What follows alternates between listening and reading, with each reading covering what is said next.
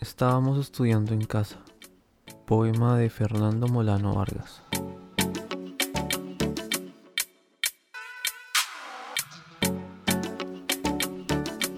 Hace un rato cerramos los libros. Ahora se acaba este café y nos miramos.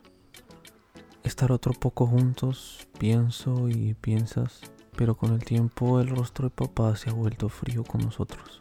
Se va. En el zaguán vacío, un abrazo. Y afuera, metemos las manos en los bolsillos hasta la esquina. Desde la puerta del bus, él me grita, sonriendo, que si ya sé que él me ama. Se aleja y siento que me achico en la ventanilla por donde me mira.